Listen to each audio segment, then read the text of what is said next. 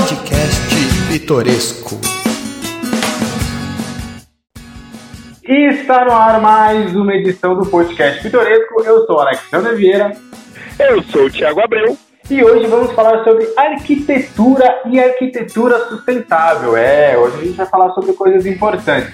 E para isso, trouxemos a Lilian Fraga, que ela vai falar para a gente da, da carreira dela, de como ela entrou na arquitetura, mas antes, momento é todo seu, Lilian. Conta pra gente uh, nome, sobrenome, se apresente para o nosso público.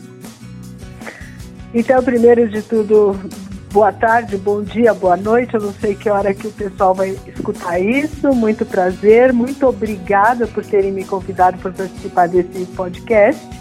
E estou aqui para contar um pouquinho para todo mundo o que é meu universo, né? Então, uh, sou arquiteta, arquiteta urbanista, é, formada antes de ser arquiteta, eu era, eu me formei em decoração de interiores, depois que eu fui fazer arquitetura. É, tenho pós-graduação em, em, engenharia, tenho pós-graduação em design. E, e, é meio que isso. A minha formação é arquiteto urbanista, antes disso eu era designer de interiores. E estamos aqui, arquiteta, vamos lá. O que, o que, que você, você só me ajuda um pouquinho para eu ir dando a corda aqui para falar. Não, perfeito. A primeira pergunta, que já, já vem uma dúvida, né? Você falou que é arquiteta urbanista. Dentro da arquitetura tem essas diferenças mesmo de, de área que quer seguir e tudo mais? Então, na verdade, é, arquiteto urbanista são é, poucas faculdades que na, na, na, época em que eu, que eu fiz faculdade que traziam o título de arquiteto urbanista, né? O urbanista é aquele que pode mexer com a cidade, é aquele que pode mexer com o macro, com o urbano. Então, o, o, um, é, um arquiteto, para ele poder intervir numa cidade, ele precisa ser urbanista. Então, esse é o título. Na minha formação, eu sou arquiteto urbanista. Existem algumas faculdades que não dão esse título, eles, eles dão o título apenas de arquiteto. Então, o que, que é? é? É quem trabalha o espaço, ele vai trabalhar o espaço como, como todos os arquitetos, só que ele não tem a formação uh, ah, para lidar com a cidade, com o urbano, com o, o, o, o, macro, com o grande. É só a partir do título de urbanista, que na minha faculdade a gente teve, eu tive quatro anos de urbanismo, estudei urbanismo, durante quatro anos, é que a gente pode mexer com a cidade, porque ela tem uma dinâmica muito diferente de uma edificação fixa, porque a cidade ela não é fixa, né? A cidade ela é mutante, ela é móvel, ela tem vida própria. Então essa é a diferença de, quem é só arquiteto, ele, ele, ele interfere no espaço, na relação homem e espaço, mas num, num universo é, menor e o urbanista ele pode in, in, interferir no espaço macro, que é o da cidade. Tá? Tanto que para, por exemplo, é, poder projetar condomínios, vilas, é, bairros, precisa ser um arquiteto urbanista. Maravilha. E quando surgiu essa vontade de ser arquiteta? Ó, a vontade de ser arquiteta foi uma coisa muito curiosa, porque ela, ela, ela apareceu, não é algo. Eu me lembro de uma referência de quando eu era pequena, conversando com alguém e perguntando o que faz um arquiteto. Ah, o arquiteto é o que faz a cidade. Eu achei isso muito interessante.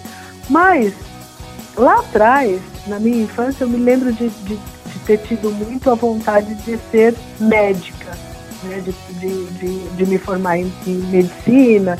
Então tem sempre aquelas, aquelas profissões, né? Médico, arquiteto, engenheiro, advogado. São as quatro profissões, eh, os, os quatro eh, pilares aí da vida. Mas aí a, a, a, vida me levou por outros rumos. Eu fui fazer administração de empresas. Saí da administração de empresas, fui morar fora do Brasil. Ah, e morando fora do Brasil, eu comecei a observar a cidade.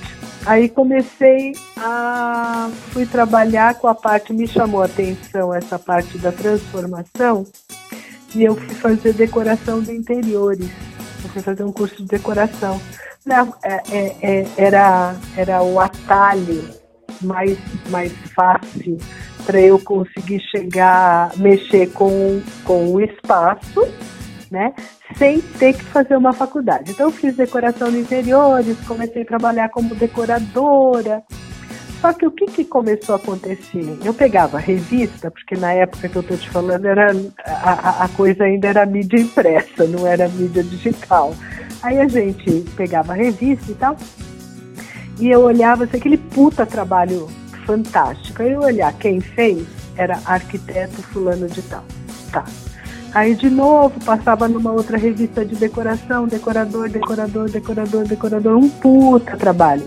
Na, na, não estou falando, não estou querendo dizer que o decorador não faça um bom trabalho. Era na minha percepção, quem fazia trabalhos mais bonitos que mexiam comigo era arquiteto. E aí que eu virei e falei assim, mas eu preciso fazer arquitetura então, porque eu quero um dia pensar como ele. Eu não tinha o pensamento de um arquiteto, eu tinha um pensamento de um decorador de um designer, que é quem veste uma casa. Eu não tinha o pensamento do arquiteto, que é quem manipula o espaço. E aquilo me chamava atenção, a manipulação do espaço. Tanto que existe é, é, as diferenças das profissões, né? Quem pode manipular um espaço, derrubar parede, manipular mesmo, interferir no espaço, é o engenheiro e o arquiteto.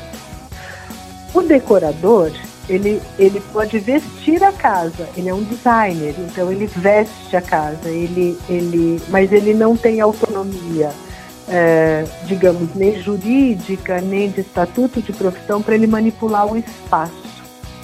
E o que, que acontecia comigo? Eu via, eu via coisas muito bonitas sendo feitas, eu queria fazer igual. Aí eu falei, eu preciso fazer arquitetura. Daí mesmo já sendo uh, decoradora, tendo clientes, trabalhando, mas eu não, não podia mexer em espaço, eu não podia quebrar parede, eu não podia é, construir casa, eu não podia projetar casa e era isso que eu queria fazer. Aí eu fui fazer arquitetura, prestei vestibular, entrei na faculdade de arquitetura, eu fiz FAAP. A FAAP, na época, era uma faculdade incrível, é, e é ainda, acredito, mas assim, é, é, voltada muito para a arte. Eu tive aula com, com, com grandes nomes da arquitetura, estou falando Zanettini, estou falando Paulo Mendes da Rocha, que já faleceu, é, com grandes nomes. Eu tive palestra com Philip Stark, que grandes nomes da, da arquitetura, e fui fazer FAP. Então, durante cinco anos da minha vida, eu estudava, trabalhava, não podia assinar projetos que eu fazia que mexia, por exemplo, com a edificação, porque eu não tinha autonomia, eu não tinha cal, eu não era uma, uma habilitada para isso.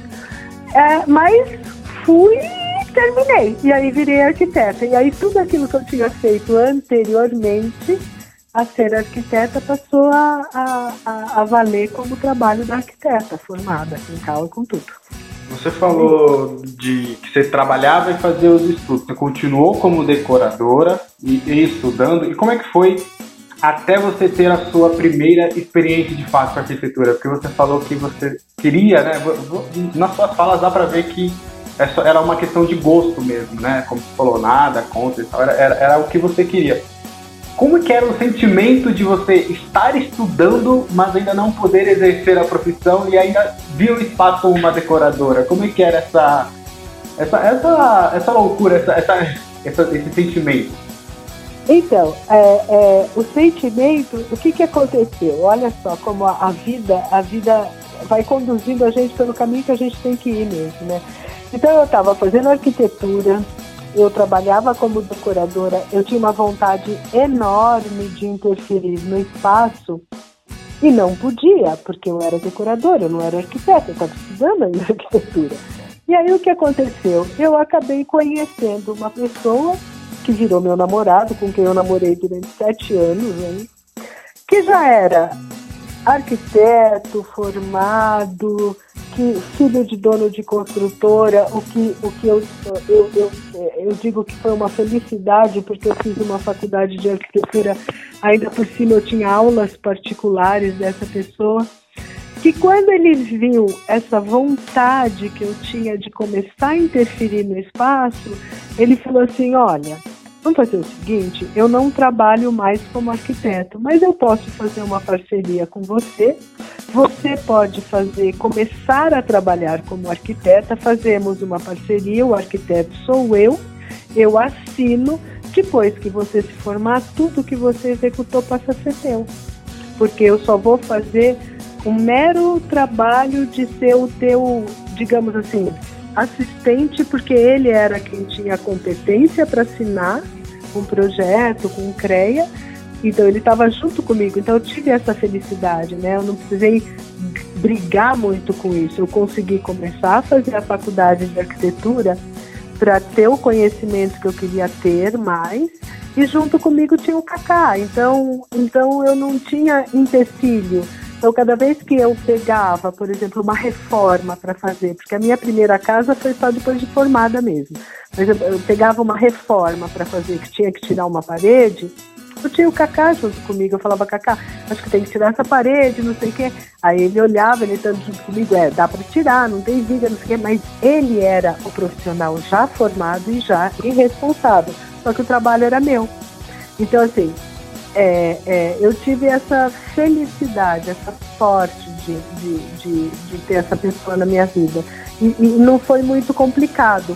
Então eu continuava trabalhando, a vida era uma loucura, eu continuava trabalhando, eu estudava à tarde, então eu trabalhava de manhã, estudava à tarde, trabalhava à noite e à madrugada, né? Porque é, ainda tinha casa, tinha filho, tinha um monte de coisa para fazer.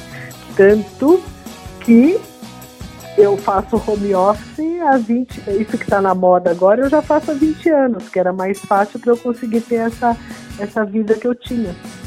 Foi isso. Maravilha. Você falou que quando trabalhava como decoradora tinha vontade de interferir nos espaços. O que mais te incomodava? Não no sentido de estar ruim, mas você falou assim, nossa, se fosse dessa forma, né? Já pensando juntamente com o que você estava estudando, o que mais te incomodava?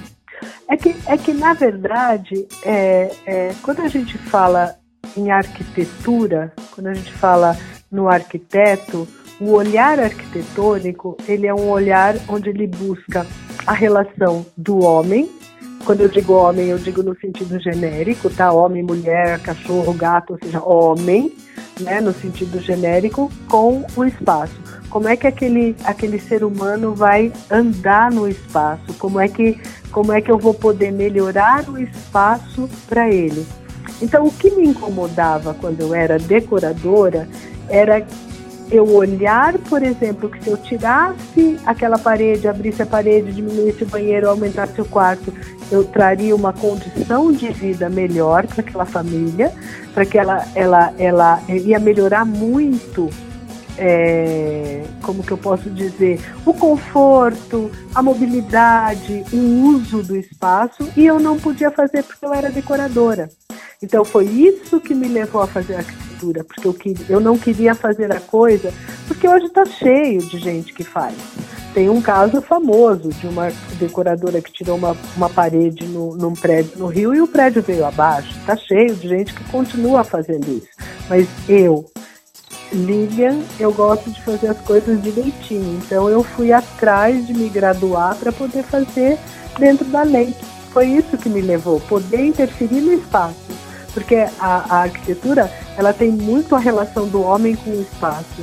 Né? É, é aquela questão da, da, da, ergonomia. Como é que eu me movo dentro da minha casa? Como é que a minha casa ela pode se tornar melhor para que eu me mova dentro dela? Como é que ela pode ser mais agradável, mais saudável, mais uh, uh, espaçosa, mais clara? Então, essa relação com o espaço é uma coisa da arquitetura. A decoração a gente veste a casa, então coloca objetos, coloca o mobiliário, pensa até na questão do desenho do mobiliário, na ergonomia, mas ela não consegue ter essa visão espacial do que é tirar paredes, isso. E até pode ter a visão, porque eu acho que qualquer ser humano pode chegar e falar, putz, se eu tirasse essa parede aqui, eu melhoro o meu espaço. Mas eu não tinha autonomia, eu queria assinar, eu queria ser responsável, eu queria sair no jornal. Era isso, como arquiteta. Perfeito. E você falou né, que tinha teve, você teve essa sorte de já ainda estudando mexer com arquitetura. Só que aí você falou de, só depois de formada que você pegou a sua primeira casa. Como é que foi esse processo final da sua faculdade, é, TCC, tudo, e até você ter o seu, a sua primeira casa, o primeiro trabalho que, ó, vou construir uma casa. Como é que foi esse processo todo? Ó, é, é, a faculdade foi uma coisa muito, muito gostosa, muito gratificante, porque eu, eu realmente eu fiz uma faculdade um pouquinho mais velha, porque eu já era formada. Então eu fiz com uma visão assim, eu preciso aproveitar 48 horas das 4 horas de aula que eu tenho, ou 6 horas de aula que tem aqui. Então era muito Caxias, muito CDF, eu aproveitava tudo, eu queria aprender mesmo, né? Ah, o meu TCC, eu resolvi é, sair um pouco da caixa. Então, enquanto todo mundo estava fazendo conjunto habitacional, é, hospital, ah, eu, eu fui fazer um templo religioso. Tá? Então, eu escolhi estudar um templo religioso. Eu queria, eu queria fazer algo que fosse, que mexesse realmente com o meu imaginário. É, e não um imaginário palpável, mas um imaginário que é com o divino. Então, eu queria estudar o que, que faz aquela edificação tornar-se sagrada. Então, o meu TCC eu fiz uma, uma, um templo religioso que, na verdade, é, TCC são dois anos, né? O primeiro ano a gente estuda o, o o, toda a parte é, teórica do negócio, para depois, um ano, a gente fazer o projeto daqui. Então, eu passei um ano estudando religiões, as religiões, e foi, foi muito bacana, porque eu li 28 livros num ano sobre igreja, religião. Então, eu estudei história, a, a, a Igreja Católica, o Templo Católico, o Protestante, o Budista, o, o terreiro, tudo. Para chegar no final e resolver é, é, projetar uma igreja católica. Porque foi onde eu encontrei a, mai, é, a maior quantidade de símbolos que eu podia traduzir através da edificação. Porque é muito legal quando você começa a olhar a arquitetura para uma poesia que é edificada. Por que, que aquilo fica de pé? O que leva aquilo a ficar edificado e chamar tanta atenção dos olhos, a encher tantos olhos? Isso da igreja me levou a, a, a, rasgar a cabeça e pegar toda aquela simbologia relacionada ao divino e trazer para uma edificação para transformar ela em algo que chamasse atenção. Então, o meu TCC foi uma igreja, que eu não fiz até hoje, mas eu estudei um tempo religioso. Daí, eu me formei, eu fiquei muito brava, mas é muito brava porque eu fiz um trabalho para tirar 10 e um dos professores me deu 9 da minha banca, me deu 9 e baixou minha nota para 9,7, se não me engano. Eu fiquei muito, foi a puta da vida com isso, mas tudo bem. Me formei, me graduei, peguei meu título, foi uma coisa é, bem bacana. E, é, por incrível que pareça, eu falei assim, putz, tô sem trabalho agora. Tava sem trabalho. Eu tinha minhas coisas de decoração, mas de arquitetura não tinha aparecido nada e eu queria é, fazer algo que fosse bacana. E aí eu lembro que eu fui, eu continuava fazendo as declaraçõezinhas ali com os clientes, fui trabalhar no mercado financeiro por olha só, veja você, fui trabalhar no mercado financeiro porque eu não estava com trabalho de arquitetura e nesse mercado financeiro eu acabei conhecendo o, o meu primeiro cliente de uma grande edificação. E aí ele, eu trabalhando ali no mercado financeiro, ele me falou assim, mas o que, que você é? Eu falei, sou arquiteto. Ele falou, o que você está fazendo aqui? Eu falei, ué, é onde tem emprego, é onde a gente trabalha. Estou esperando a minha primeira oportunidade da minha grande obra. Aí ele vira e fala para mim assim, mas eu tenho um, um, um sítio e eu preciso reformar toda a minha área de lazer, piscina, não sei o que, quer fazer? eu virei e falei assim, nossa, era a oportunidade que eu queria. Então, meu primeiro trabalho bonito, grande, maravilhoso, que foi publicado até no, estado, no Estadão na época, foi o sítio do Pôr do Sol. E foi assim que surgiu a oportunidade. Uma pessoa que viu que eu, da área que eu estava trabalhando, por que, eu trabalhava lá? Eu falei, porque eu não tenho trabalho. Ele falou, por isso não, te dou trabalho. E me deu e foi uma coisa maravilhosa que saiu até no Estadão, saiu na revista Casa de Campo, foi publicado em várias revistas esse trabalho. Foi o meu primeiro trabalho. Grande, e, grande. E, e, depois disso você largou é, esse ramo financeiro e aí só viveu de arquitetura? Imediatamente. Quando ele me deu o trabalho, que entrou esse primeiro trabalho, imediatamente eu pedi demissão da onde eu estava trabalhando, porque tinha uma dedicação grande, era um, era um trabalho grande mesmo, era, na verdade, o sítio dele todo, se eu contasse entre casa e o que eu construí, dava aí quase seus mil metros de, de, de trabalho. Então, não dava para eu levar as duas coisas e eu ia trabalhar naquilo que eu queria, que era como arquiteta. Então, eu larguei imediatamente. No dia seguinte, eu pedi demissão. Eu assinei o contrato com esse novo cliente, pedi demissão no dia seguinte. E me dediquei com amor de gratidão e glória para esse trabalho que aí no fim das contas é isso que eu te falei, saiu no Estadão, saiu na revista Casa de Campo, é, maravilhosa fazenda. E aí depois desse eu fui fazer a fazenda Itatuba, que fui cuidar da parte da, dos escritórios da casa Fiz um orquidário nessa fazenda totalmente sustentável, que é uma coisa muito legal. Foi um trabalho que eu tenho muito orgulho de, de, de ter feito. Uh, e aí foi. E as coisas foram indo, e as coisas foram aparecendo. Mas é, quem me deu essa primeira oportunidade foi quando eu estava sentada numa mesa de operação, pra, trabalhando no mercado financeiro. Perfeito, você entrou num, num, ponto importante, né, da sustentabilidade. eu acabei conhecendo a Lilia por conta disso, né? Não, não pessoalmente, né? Foi indicações e tudo. Eu queria que você falasse um pouquinho dessa arquitetura sustentável, né? É, que você falou desse seu primeiro trabalho. O que diferencia o, a arquitetura comum com o sustentável? É, é, é totalmente sustentável ou só tem algumas coisas? Fala um pouquinho pra gente. Olha, eu, eu, eu, como eu te falei, eu sempre fui uma pessoa extremamente caxias. É, é, é, é tão. É, tem hora que eu me olho no espelho e falo assim: você não parece você. Porque, por um, de um lado, tem a arquiteta extremamente porra louca, e do outro lado, tem uma pessoa extremamente caxias. Então, a minha vida toda, desde sempre, eu fui sustentável. A minha avó era sustentável.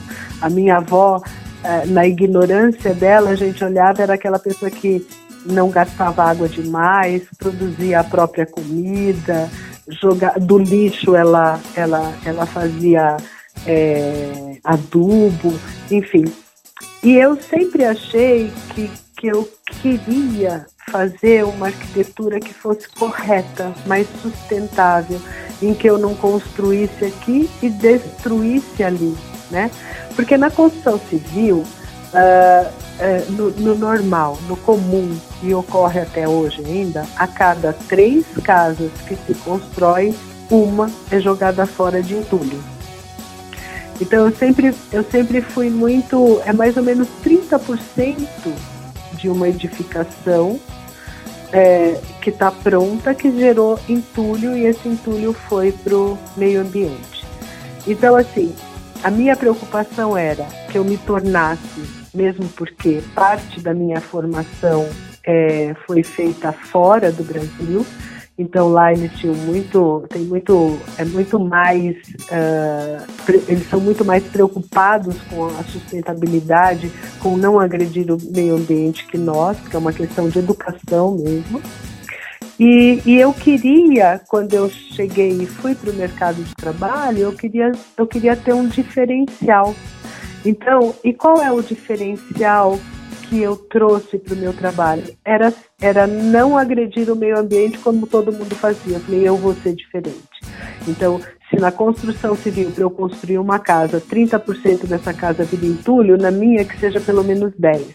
E que esse entulho gerado de 10% seja descartado no lugar certo, seja reaproveitado.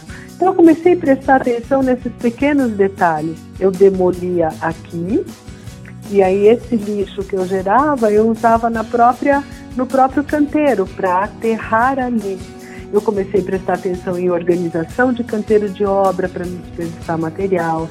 Eu comecei a prestar atenção e, e a minha equipe junto comigo, tanto que eu tenho a mesma equipe há 20 anos porque quando eu cheguei com toda essa ideia nova da questão da sustentabilidade, vamos prestar atenção, não vamos gerar entulho, vamos proteger a terra, não vamos deixar jogar material fora, uh, não vamos agredir o meio ambiente, fez sentido também para essas pessoas, porque eu volto a repetir, é, o problema que a gente sofre com, com quem agride o meio ambiente é, é meramente de educação. É porque essa pessoa nunca foi orientada, ninguém nunca contou para ela e ninguém nunca mostrou para ela como ela pode fazer melhor.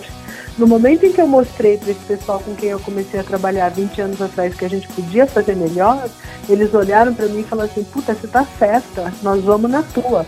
E estamos juntos há 20 anos. Então, eu comecei desde o princípio a fazer uma construção onde eu não desperdiçasse material, onde o meu canteiro de obra fosse extremamente organizado, para que uh, eu não jogasse, despeja a terra lá, aí vem a chuva, a chuva lava a areia, a areia corre para o bueiro. Você percebe? É, esse tipo de coisa eu, eu, eu comecei a cuidar para não acontecer. Né? Então, assim, é, eu sou arquiteta, então eu gosto de fossa cética. Eu adoro, porque isso é sustentável. Eu jogo meus dejetos na minha fossa, que é tratada antes de jogar para o meio ambiente. Né? Então, prestar atenção em como eu trato o meu esgoto. Essas pequenas coisas eu comecei a colocar no meu projeto, por mim, chegando até o cliente, explicando para ele que a gente não agrediria o meio ambiente, eles compram muito bem a ideia, volto a repetir, tudo é uma questão de educação e de informação. E fui, e fui desde o começo prestando atenção assim no prego que caía no chão. Ó, caiu, vamos levantar, não vamos gerar desperdício. E aí, nessa segunda fazenda que eu fui fazer, que era na fazenda Itatuba, a proprietária então queria um orquidário. Aí eu olhei para aquela fazenda maravilhosa e eu falei para ela assim, Ildiko, posso te fazer uma proposta? O que, que você acha da gente fazer um orquidário totalmente com materiais da tua terra, da tua fazenda? Sem, a gente não vai comprar nada, a gente vai usar o que a terra oferece. Ela olhou para mim, ela falou, ela era húngara, ela olhou e falou assim, se você conseguir, vou adorar. E aí então É, nossa, e foi, e, e, foi maravilhoso. Daí eu fiz o projeto. Então o orquidário eu fiz ele todo de bambu uh, e eucalipto e levantado sobre, sobre pilares de pedra. Então, olha, a pedra que eu usei, o eucalipto, o bambu, a, a, a, o barro com o qual foram assentadas as pedras para fazer a estrutura para eu su suspender. Até que quem que tiver curiosidade de ouvir isso aqui, quiser dar uma olhada no meu Instagram, tem lá o orquidário para a pessoa ver como foi feito. Tudo saiu da terra, foi material que a gente tirou dali mesmo.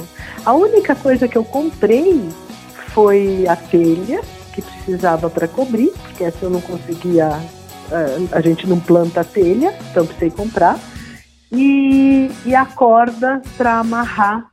O resto foi tudo, tudo, tudo, absolutamente tudo retirado do local e feito e, e, e, edificado ali. Então, eu não desperdicei material, eu não joguei material, o resto do material que cortava, ele virava lixo da própria fazenda que ia fazer. É, ela, ela fazia compostagem, ela fazia um monte de coisa lá, ela reutilizava esse material, né? E não teve, a gente não gerou entulho, eu não comprei coisas, eu não gastei dinheiro, eu usei o material da terra, a arquitetura da terra. E aí foi, e aí foi isso, foi cada vez me encantando mais, cada vez me fazendo estudar mais isso. Uh, e quando eu posso aplicar uh, em termos de edificar, que o cliente quer, a gente faz. Agora, na minha construção, ela é sustentável per si. E por quê? Porque eu não, não, não gero, não tenho essa geração de entulho que o povo tem. Entendeu? Eu não descarto entulho, eu, eu, eu procuro usar é, pessoas, loca, pontos de descarte de entulho que sejam sustentáveis, que, que, que, que, que são um pouquinho mais conscientes aonde vai jogar aquele, aquele entulho. E aí foi, é isso. É disso, e me especializando. É. Então, vamos, vamos, é, temos uma, uma fonte importante, temos algo importante. A Lilian foi, a, foi uma da, das pioneiras do home office e da, da sustentabilidade, então. Olha, eu posso dizer assim, que se, se, se isso começou a mexer, se a gente está falando de 20 anos atrás, 20 e poucos anos atrás, sim. Eu, eu, eu, eu, eu fazia home office naquela época que eu achava, eu falava assim, gente, eu não tenho tempo para me deslocar até o escritório. Eu lembro que naquela época o pessoal falava assim, mas você, onde é seu escritório? Eu falava, em casa. As pessoas me olhavam com aquela cara assim. Preconceito, né? É, é, mas às vezes, literalmente, Alexander, eu olhava, a pessoa olhava e falava assim, ai meu Deus, como você é pobre, nem escritório você tem. Não, eu tenho aquilo que facilita a minha vida, home office, que hoje é moda.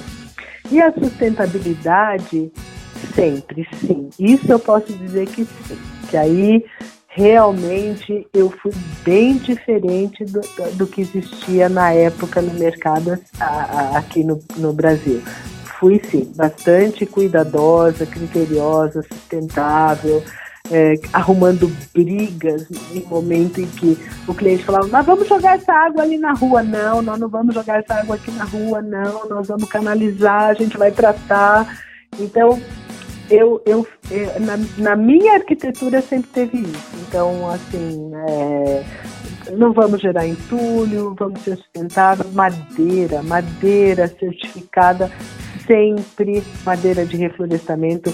Eu nunca usei uma madeira onde, de onde é, é, eu não soubesse a procedência, digamos assim, né?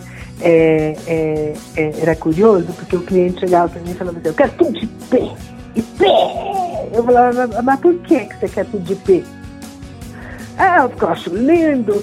Então era assim, a gente até pode fazer tudo de IP, desde que o IP seja de um, de um que tenha, é, que tenha um selo verde. Né? Existem locais que têm aquele selo verde, que a madeira é certificada e que a gente sabe que aquela madeira está sendo produzida e ela não está danificando o meio ambiente.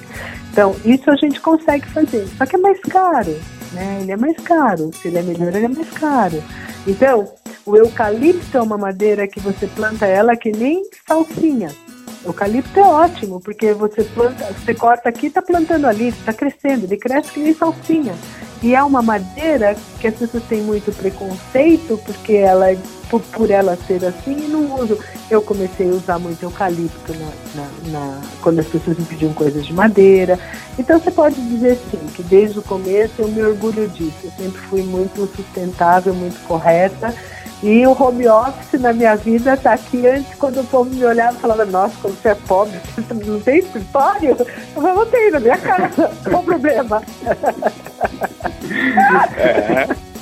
Hoje está todo mundo com seu escritório, né? Todo não! Mundo, as, pessoas não! As pessoas não sabiam disso, mas agora elas têm um escritório. Cara, hoje, quando eu fico olhando todo mundo, ai, estou de home office, estou de home office, eu falo, cambada. Na época que eu comecei a fazer home office, falava, você não tem, não tem escritório? Não, eu Agora é chique, office. né? Agora é chique, é. Então eu sou chique há muito tempo.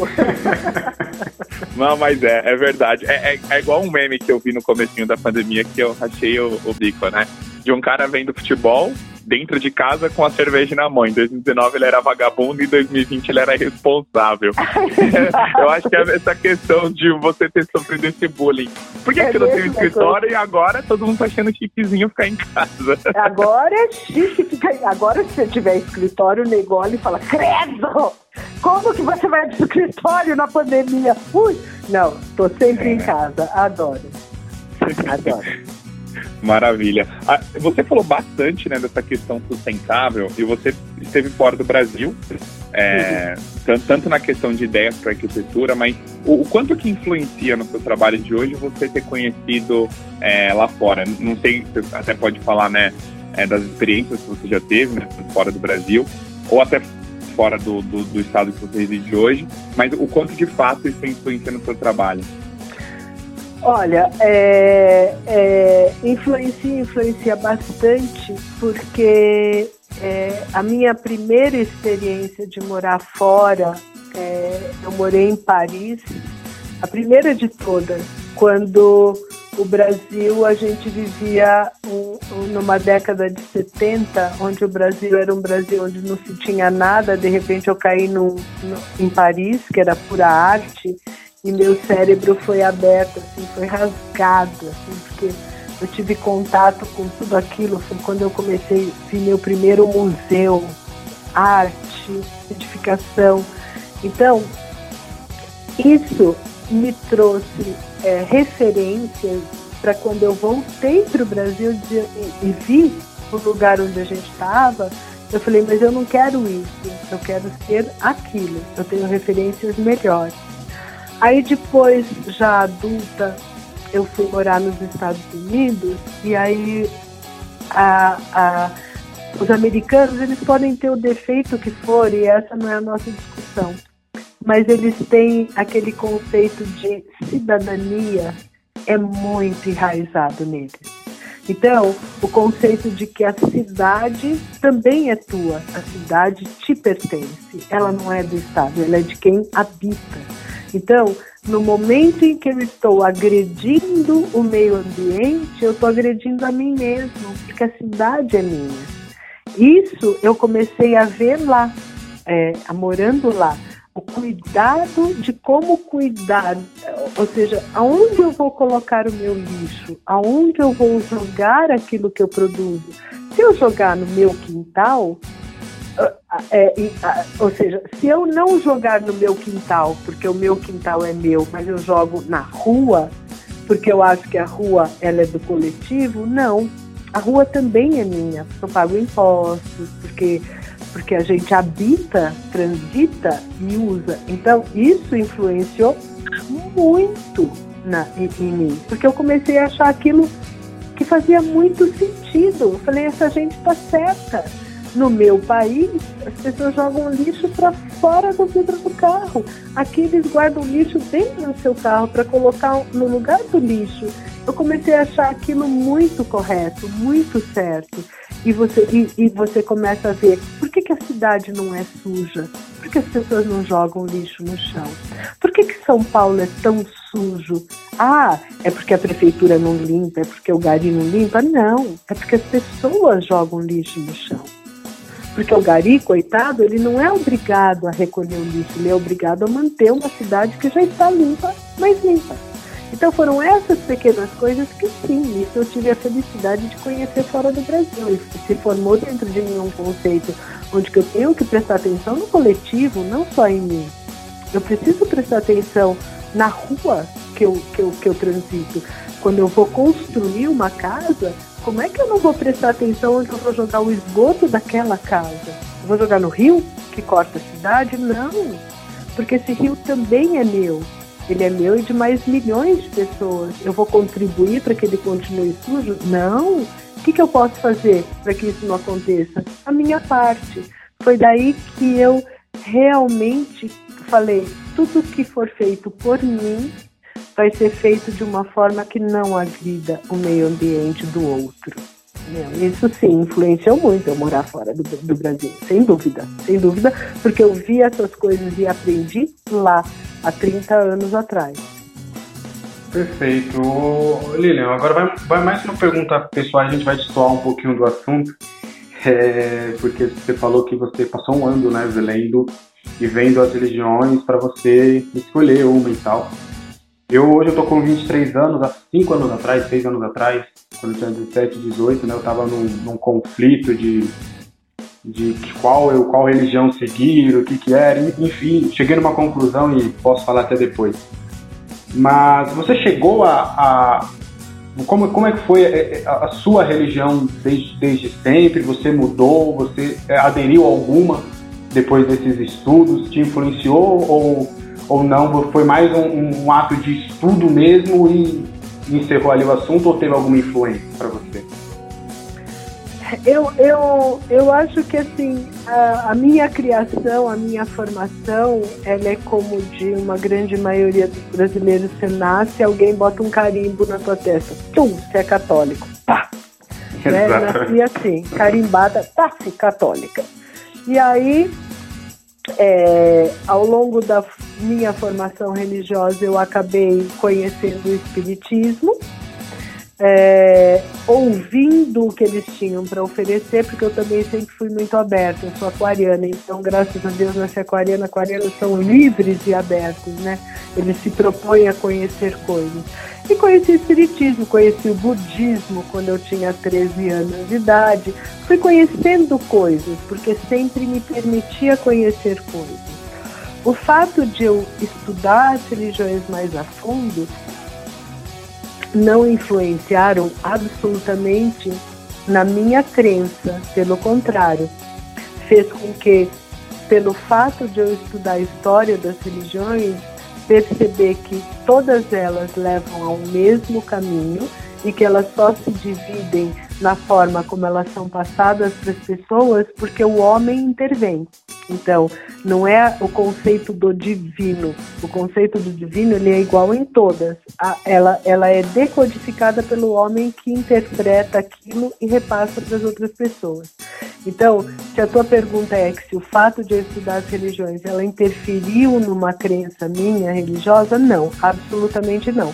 Ela serviu para me mostrar, não importa qual seja a tua crença, se você tem uma conexão tua interna com o divino, o divino é o mesmo para todos.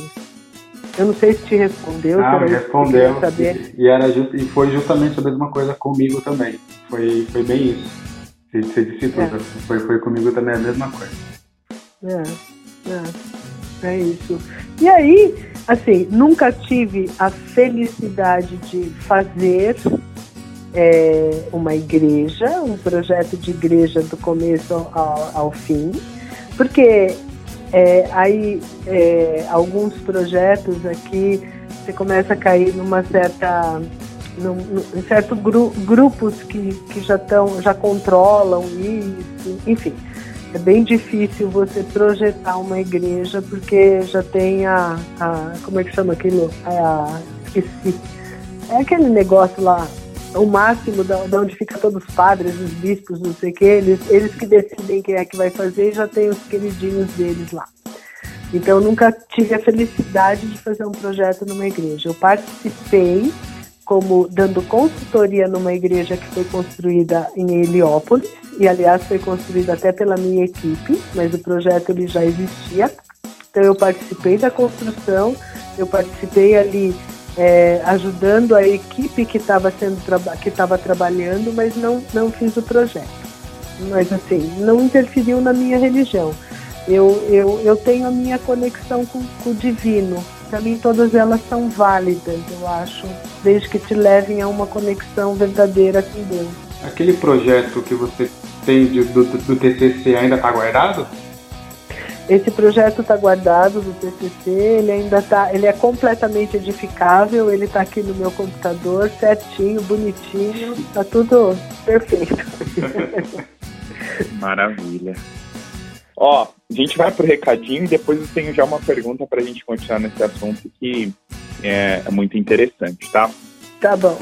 Lilia, não sei se você gosta de futebol, espero que sim, mas para todo mundo que está nos ouvindo e curte futebol e quer ficar por dentro de tudo que acontece no futebol brasileiro e no mundo, é só acessar snvesportes.com.br. notícias, dicas de apostas e tudo do mundo do futebol, é no FNV Esportes a melhor jogada. Falamos bastante também sobre questões de pandemia, sustentabilidade, e eu pergunto se vocês já pensaram em ajudar o próximo. Então doe para a Legião da Boa Vontade. A LBV é uma multinacional que está há mais de 70 anos no mercado, ajudando famílias carentes de todo o Brasil. Você pode doar qualquer valor no site www.lbv.org, só para repetir, www.lbv.org. Lilian, você já conheceu o Templo de Salomão? Aquele que fica na, na região da Zona Leste aqui de São Paulo? O que você acha da arquitetura dele? Já, já conheci, já fui, porque assim como arquiteta eu não podia deixar de ir, entrar dentro para ver como é que era, para saber o que era. É, é o Templo de Salomão, né? É, assim, é, é uma arquitetura bastante que ela reproduz algo lá do, do Velho Testamento, que como eram edificados, é monumental, é, é grande, mas eu não vejo ali é, assim, arquitetura, né?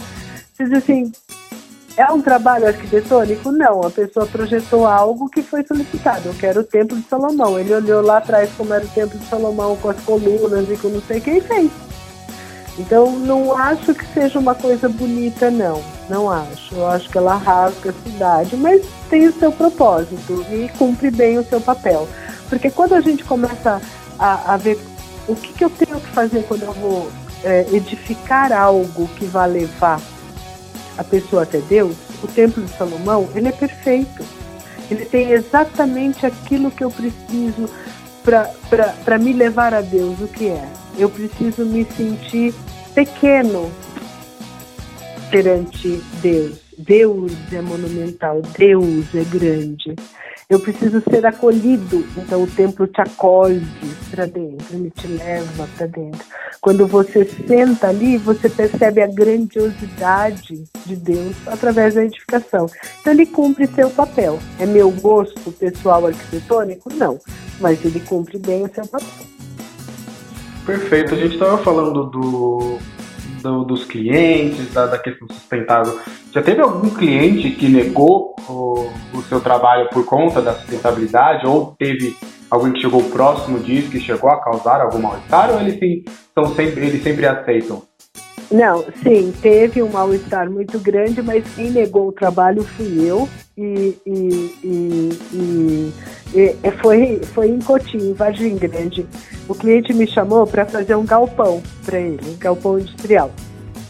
E ele estava perto da área de manancial, que é onde passa riacho.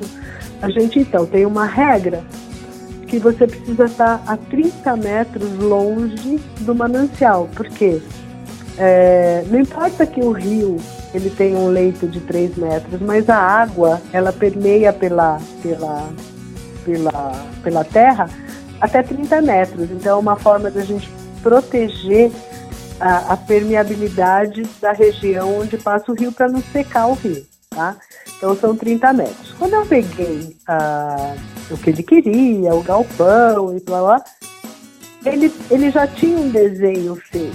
Ele me chamou para concluir porque ele não tinha gostado do projeto e isso invadia 5 metros da área de manancial. Aí eu virei para ele e falei assim: Mas você está invadindo 5 metros da área de manancial? Ele falou: Eu tô. Porque eu não posso perder, porque ia ser. É, tinha 100 metros de largura a edificação vezes 5 metros eram 500 metros. Ele falou: não posso me dar o luxo de perder 500 metros de galpão industrial por conta do riacho que passa lá. Eu falei: mas a lei diz que a gente tem que fazer 30 metros. Você tira os 5 metros que você faz 30 metros para proteger o meio ambiente. Aí ele virou e falou assim para mim, ele, e ele falou desse jeito, ele falou, mas eu te contratei para você resolver esse meu problema. Você eu sei que é boa no que você faz, você é bonita, você é alta, você vai lá e aprova o meu negócio na prefeitura comendo 5 metros de área de manancial. Eu virei e falei, ah, não vou fazer. Aí ele olhou para mim e ele falou assim, então você não tá precisando de dinheiro? Eu virei e falei, eu tô precisando de dinheiro e preciso muito de dinheiro. Mas, eu falei, mais do que o dinheiro, o que eu preciso é minha consciência limpa. E deitar no travesseiro e saber que eu não subornei ninguém, que eu não molhei a mão de ninguém. Porque, inclusive, ele falou, é mais fácil a gente subornar a pessoa na prefeitura para ele não olhar isso, para mim sai mais barato do que perder esses cinco metros. E nessa hora, então, eu juntei a minha bolsa, tum, a minha agenda, minhas coisas, enfiei tudo da bolsa e falei assim, então eu não sou a profissional que você está procurando. Desculpa, sinto muito. Levantei e fui embora. E recusei, eu declinei o trabalho. Sim. É muito mais comum do que você pensa. É muito mais comum do que você pensa. A gente, se sentar na frente do cliente e explicar para ele, vamos fazer dentro de regras que respeitem o meio ambiente, ele quer infringir todas, sempre, sempre. É muito, é, é, muito mais comum do que se imagina. É até feio eu falar isso para você, mas é muito comum eu escutar o cliente querendo jogar a água da máquina de lavar roupa no bueiro. Aí, óbvio que depois você explica, você fala para ele que isso é um absurdo, que isso não vai aumentar o custo, que blá blá blá blá blá blá. O cara acaba ficando com vergonha, não é com não é para dizer para você, nossa, que legal, eu vou ter. Não, ele fica com vergonha e não faz. Mas é muito mais comum eu me deparar com gente que não quer fazer a coisa dentro da lei, que quer jogar o esgoto dentro do rio, porque não quer gastar dinheiro com tratamento de esgoto. Só antes da, da pergunta do, do Tiagão. Isso só pra gente. Eu vou. É, né, até uma polêmica, se você quiser se esquivar, você pode, tá? Mas isso acontece bem mais com homens do que com mulheres? Ou aconteceu com mulheres também, clientes mulheres? De, de não querer fazer a isso. coisa dentro da lei? Exato. Ah, é, é, é, é os dois. É, é, o casal, não tem, não tem uma regra assim, é o homem ou é a mulher. Na verdade, eu diria para você que, que é cultural. É cultural. O brasileiro. Então, é, é cultural do brasileiro, é, é cultural sabe, é, é, é algo assim, eu quero levar vantagem em tudo, eu preciso levar vantagem em tudo. Dou um, um, exemplo recente agora, recente, uh, de, de 15 dias atrás.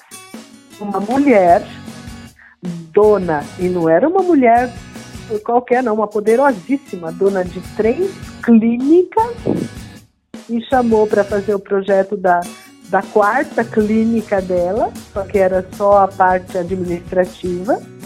E quando eu mencionei que a gente precisava ver o zoneamento ali e respeitar os recuos, ela falou: Mas eu não quero uma coisa tão burocrática. Eu quero que você faça um rabisco no papel e mande construir. Eu não quero que você olhe na prefeitura o que pode ou não ser feito. Aí eu virei e falei: Ah, dona Ana, então, desculpa, né? Assim, eu não trabalho, eu preciso olhar a prefeitura porque o nome que vai assinar isso é o meu. Eu não posso fazer algo que eu estou sabendo que não pode ser feito. Foi agora, há 15 dias atrás, uma mulher. Uma mulher. Então, eu diria para você que isso está no DNA, eu acho que do brasileiro. Onde tem um. Onde eu posso levar vantagem? É ali? É ali que eu vou levar vantagem. E, na verdade, se a pessoa parasse cinco minutos para pensar, ela não está levando vantagem alguma. Não está levando vantagem alguma. Ela está levando só desvantagem. É que não, não, não se forma. Então eu não diria que isso é um privilégio de um ou de outro. Se você me pergunta quem é mais fácil de lidar na construção civil, o homem ou a mulher, eu respondo para você, é o homem. Agora, na, na, no negócio de querer fazer coisa errada, os dois. Os dois. Maravilha. Eu até tenho uma outra pergunta para fazer, mas só para a gente continuar nesse assunto, e faço também as mesmas palavras do Alex, se quiser se esquivar, você se esquiva, só que assim, a gente não pode fugir do contexto em que a sociedade vive no macro. Lutas tá. sociais, causas sociais que são abordadas. E, e aí eu queria justamente perguntar se você, você me explicou né, na classe do Galpão, ah, você é bonita, você é alta, vai lá e convence, né? Existe uhum. muito machismo na, na, na, sua profissão, nos seus contatos, quando você vai visitar os clientes, enfim, explicar um pouco como funciona essa questão né, do machismo perante a arquitetura. é, é, é, existe, e, e, mais uma vez eu acho que coloco que é algo que está no DNA, né? Eu acho que é assim, é, que desde que o mundo é mundo, o belo chama atenção. Desde que o mundo é mundo. Não, não, é, um, não é uma coisa da sociedade atual. Então, tudo aquilo que é belo chama atenção. Desde que o mundo é mundo, a gente, a gente sabe que o homem olha para a mulher né, bonita, a mulher olha para o homem bonito. É, e essas questões do machismo, do ismo, do feminismo, machismo, social, tudo que tem ismo no final, para mim não presta muito. Então, por exemplo, existe machismo, sim, na minha profissão, mas o que é machismo, né? Eu posso afirmar para você aqui, com todas as letras, que eu não me sinto preferida, diminuída por ser mulher. E afirmo para você, eu controlo equipe puramente masculinas, puramente masculinas, equipes grandes, uh, de quem eu recebo todo carinho, todo afeto, todo respeito, toda admiração do mundo nunca me senti é, absolutamente diminuída e nunca precisei que ninguém falasse assim, ela é mulher, ela, ela pode isso porque ela é mulher, nunca precisei de cota, tá? Uh, sou mulher, ganho muito melhor que muito homem por aí, exercendo a mesma profissão, então também não me sinto diminuída nesse sentido. Agora, que realmente o fato de, de, eu, de eu ser, talvez, ter quase 1,80m de altura, Deus ter me abençoado que não sou feia. Vamos colocar assim, porque eu não acredito que tenha gente feia, tem gente mal cuidada. Então vamos pôr, eu sou bem cuidadinha. E, e, e, o, e o fato de eu ter um pouquinho também de neurônio, que é algo que você também adquire, não é privilégio meu é só ir atrás de informação, você adquirir informação. O fato de eu ter isso abrir portas, é verdade que sim. É verdade que sim. Se eu chego numa construção e eu tenho que baldear um saco de cimento, eu não preciso nem chegar perto do saco de cimento. Corre cinco homens para pegar o saco de cimento para mim. Aí eu te faço, aí fica a minha pergunta: eles estão me diminuindo por causa disso? Não, eu vou me sentir diminuída por causa disso? De forma alguma. Desde que o mundo é mundo, desde que a biologia está aí, o homem, enquanto constituição muscular e físico, ele é mais forte que a mulher.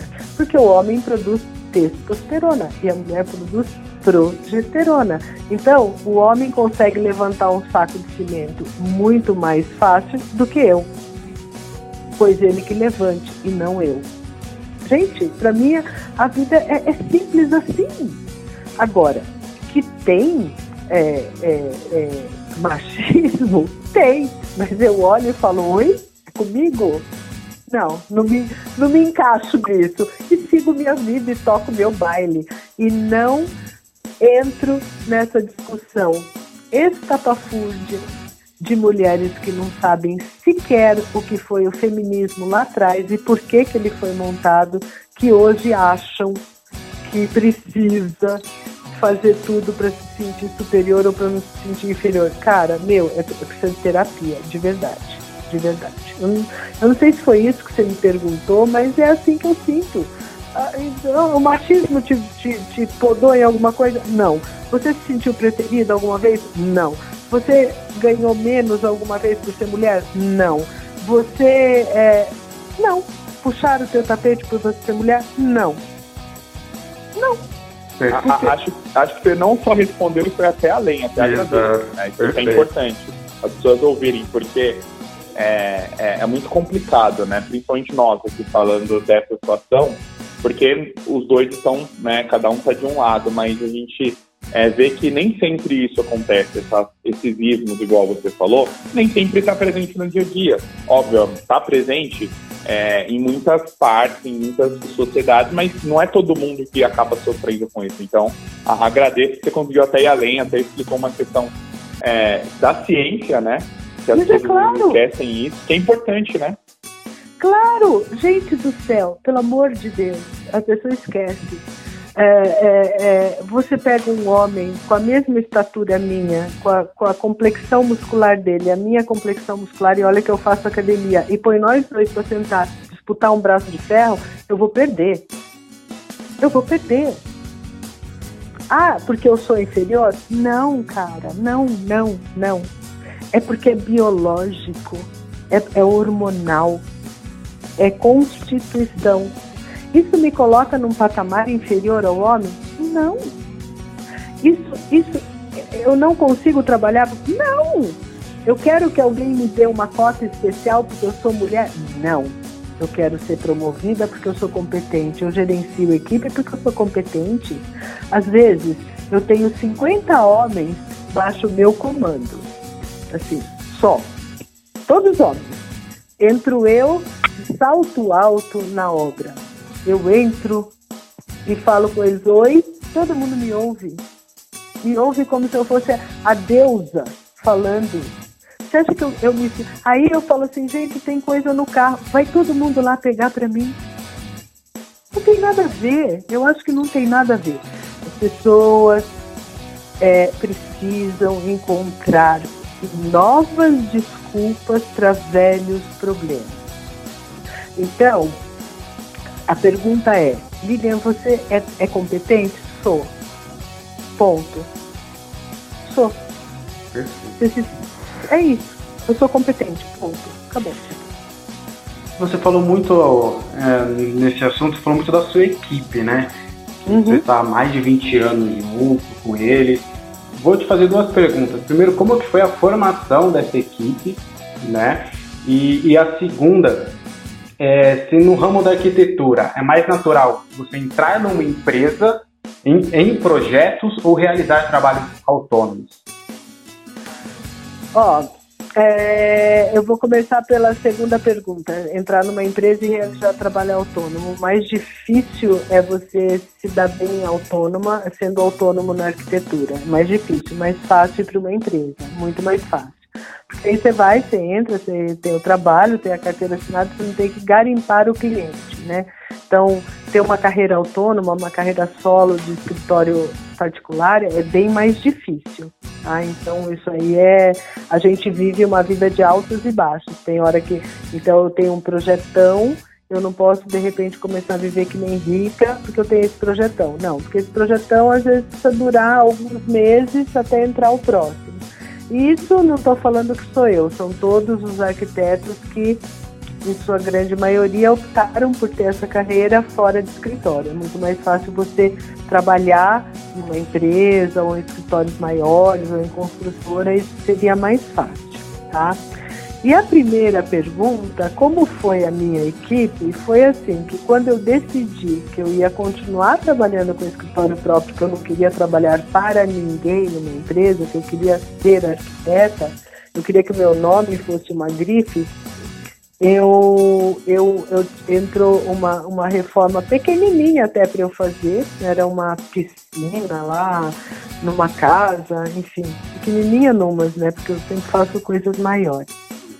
É, e eu cruzei com esse pessoal, eu fui apresentada por esse pessoal, por incrível que pareça, eu estava no, no gesseiro, e o gesseiro falou, ah, tem um, um povo aí que faz civil, eles estão aí fora. E eu fui lá e conheci o Badu, Badu meu grande parceiro, braço direito, esquerdo, minhas pernas. E conheci o Badu. Ele, ele, a gente mais ou menos regula na idade.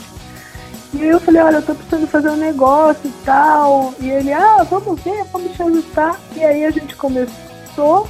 Esse primeiro trabalho junto foi bastante tenso, porque tinha o irmão do Badu o Gerson, que me adora também, é como um pai para mim, só que ele era mais velho, então ele era mais resistente a novas ideias. E eu cheguei muito novinha, cheia de ideias novas, querendo mudar a metodologia que ele construía. Então, nesta primeira obra teve um pouquinho de, como é que se diz assim, de animosidade, vamos dizer assim. Mas o que foi muito curioso foi que enquanto o Gerson estava querendo de qualquer jeito falar quem é essa menina que chega achando que entende tudo e não sabe nada. Aí um belo dia eu entrei na obra, ele virou e falou assim, ô arquiteta! Na frente de todo mundo que estava lá, da peãozada toda que estava almoçando. Arquiteta, por acaso você entende de tudo, mas você sabe levantar uma parede? Aí eu virei e falei assim, não, pior que não. Você sabe virar uma massa? Eu falei, pior que não. Eu sei como faz, mas eu não sabe fazer. Mas eu estou disposta a aprender, você me ensina? Ele falou, o quê? Você quer bater massa agora? Eu falei, claro, se você me ensinar, é pra já. Aí ele pega e fala assim, fulano, fulano, fulano, fulano, pediu todo o material, a caixa de massa, montou a massa lá, e a Lilian agachou no chão, virou a massa com a minha mão aqui, com a minha mãozinha, virei a massa na pá, peguei o tijolo e comecei a sentar a primeira fiada, a segunda fiada e, obviamente, naquele caminho de rato. Né? E foi só risada. E nesse dia o Gerson olhou e falou assim: ah, realmente você não sabe fazer uma parede. Eu falei: claro que não, Gerson. Quem sabe fazer é você. O meu trabalho só aparece porque você faz bem feito. O que eu sei é como fazer. Mas fazer o negócio é você. E nesse dia eu acho que ele, ele, ele achou essa minha atitude mais é, humilde, eu não gosto de usar essa palavra, mas eu, eu olhei ele me, no mesmo olhar, sabe? Não de cima para baixo, eu abaixei aqui. Vamos aprender, me ensina o que você tem para ensinar. E aí foi que a coisa se juntou, eles se renderam ao que eu estava ensinando, começaram a aprender, me ensinaram coisas e a gente está junto há mais de 20 anos. É, essa troca, né, do, do é. estudo e da prática é muito interessante, isso, né? Isso. Não, não só quem pratica não olhar o que foi quem estudou, né? Ah, não, esse projeto aí não vamos fazer do nosso jeito, é para levantar. E também quem está tá projetando, né, tá ali no estudo, olhar como que de fato faz, porque isso ajuda, né? né? Isso é claro. profissional, né? Claro, porque eu acho o seguinte, tudo que eu faço fica muito bonito, mas quem faz para mim? São eles. Eles fazem para mim. Eu projeto, eu tenho as ideias, mas é quem é que põe minhas ideias em pé? São eles eu tenho que dar muito valor ao pessoal que trabalha comigo. E, e, talvez seja por isso que a gente esteja 20 anos, porque o cliente ele vem e ele vai, mas a minha equipe ela está comigo, é minha equipe, são meus parceiros, são meus amigos, são meus braço direito, esquerdo e perna. Estou aqui com eles, defendo eles com unhas e dentes, entendeu? Eu desço no mesmo patamar, sim, não olho de cima para baixo não. E Lilian, como é que como é que ficou o seu trabalho com a pandemia, né? Que hoje já já tem alguns projetos, enfim, como como é que você viu esse início, né? Que fechou tudo e, e tudo mais. Como é que ficou até agora esse o seu trabalho durante a pandemia? Ó, o começo da pandemia foi horrível, porque a gente não esperava que ia ter uma pandemia. Uh, eu comprei apartamento, fiz isso, fiz aquilo, lá. Tinha dois contratos para assinar no começo do, de 2020. E quando eu ia assinar o contrato, na semana que vem, hoje, decretou lockdown, é proibido, não sei o que, não assinei os contratos. Então, o começo da pandemia para mim foi extremamente assustador, porque eu fiquei sem chão, sem chão, porque tudo fechado, o que eu tinha já é, contratado, digamos assim, desde 2009, 2019 tinha sido cancelado por conta de uma impossibilidade de fazer e ficamos parados todo aquele tempo. E eu fiquei sem chão, porque como eu sempre fiz coisas grandes, é, eu não tinha cliente para aquilo, para o pequenininho, para a pinturinha do cantinho da parede ali do, do lavabo, né? E todo mundo acho que ficou meio sem chão. Só que depois, no meio do ano, eu acho que tudo é por merecimento, sabe? Deus foi tão bom que aí um cliente me contratou, é, ele me chamou porque ele precisava de alguém que cuidasse de três, de três empreendimentos dele e ele me contratou por mês. Como como estava tudo muito parado, foi algo que eu aceitei, falei vou fazer. Então eu cuidava, eu fiz a pousada dele no Guarujá, fiz o sítio dele em São, São Roque e ia cuidar da casa dele em São Carlos. Estava enlouquecida, mas eu estava conseguindo sair do momento onde todo mundo estava parado, eu estava fazendo coisas, né? E aí também, uh, quando começou a voltar o meu cliente que vem me trazer o projeto que era mais interessante, eu já tinha acabado a pousada no Guarujá, já estava em ordem, o flat também que ele tinha, o sítio estava andando, eu só ia começar a casa de São Carlos, que ele precisava remodelar, enfim. Mas aí era mais interessante para mim o novo que estava entrando aqui, aí eu deixei aquele lá. Falei, olha, sinto muito, obrigada, até que chegou, eu vou voltar para minhas atividades. E voltei. Então foi assim que eu parei. Senti? Senti sim. Parou? Parou sim. Foi de todo ruim para mim? Acho que não. Acho que não. Tenho ainda que agradecer muito a Deus do que aconteceu para mim na vida.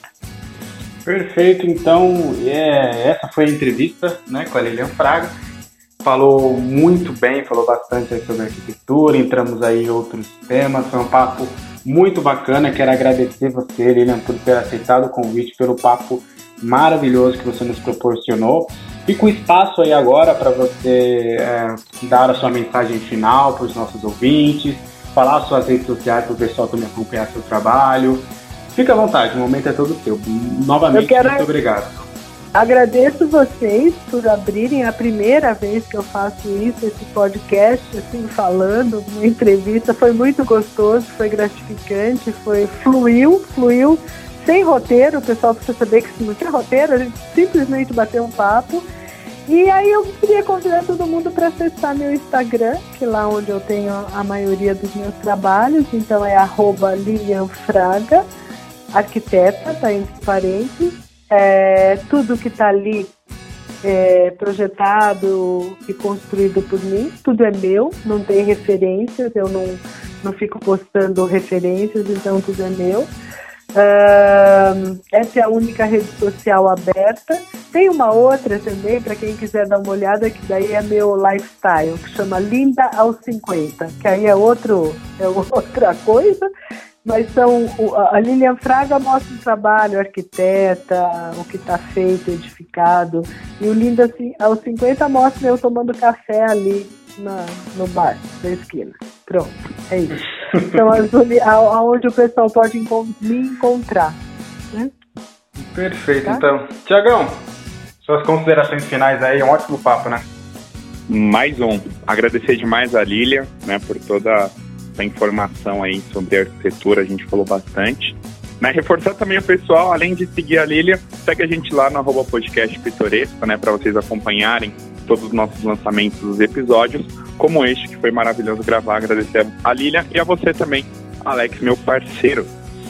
Tá certo. Obrigada, Thiago. Obrigada a vocês, porque eu acho, né? Eu fiquei com a sensação, acho que, que, de que quem falou o tempo todo sem parar fui eu. e não deixei vocês participarem. Não, imagina. que bom, que bom, que bom. Então estamos é encerrando mais uma edição do nosso podcast pitoresco. Como o Thiagão já falou, vai lá no nosso Instagram, podcast pitoresco, para ficar por dentro dos próximos entrevistados, mandar sugestões de perguntas. Enfim, vá lá no nosso Instagram, siga a Lilia e também nos siga. Eu sou Alex Oliveira. Até a próxima. Fui! Podcast Pitoresco.